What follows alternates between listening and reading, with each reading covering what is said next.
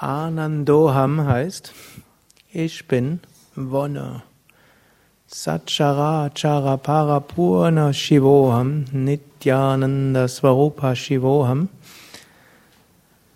Ich bin Purna, Fülle, und zwar Fülle, Erfüllung aus Para, aus dem Transzendenten heraus. Dieses Mantra drückt aus, auf der einen Seite sind wir hier in diesem physischen Körper und der ist beschränkt.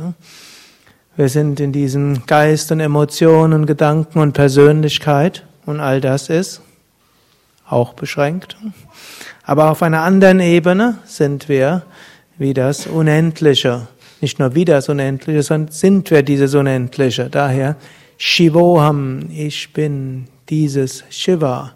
Shiva heißt wörtlich Glücksverheißende. Shiva heißt auch liebevoll und gütig. Tief im Inneren hm, bin ich und damit jeder Einzelne dieses Glücksverheißende, das Liebevolle, das Gute, das Transzendente, Nitya, das Ewige.